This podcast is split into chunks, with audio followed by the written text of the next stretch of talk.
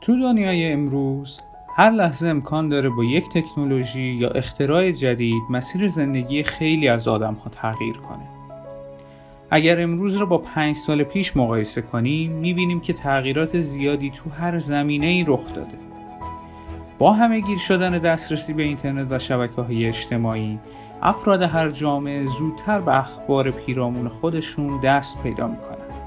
من بابک معمار قصد دارم در پادکست آینده نزدیک شما رو با تکنولوژی ها یا اختراعاتی آشنا کنم که شاید امروز در مراحل اولیه توسعه باشند اما در آینده نزدیک ممکنه به یک ابزار کارآمد و مهم برای ما آدم ها تبدیل بشن ممکنه با شنیدن هر اپیزود با مباحثی آشنا بشین که از شنیدنش تعجب کنید بهش بخندین یا حتی مسخرش کنید اما خدا را چه دیدیم شاید چند سال دیگه مشغول دست و پنجه نرم کردن با همون تکنولوژی باشیم پس با من همراه باشین در پادکست آینده نزدیک.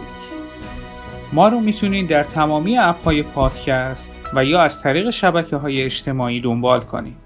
لینک تمامی راه های ارتباطی رو می‌تونین در توضیحات همین اپیزود مشاهده کنید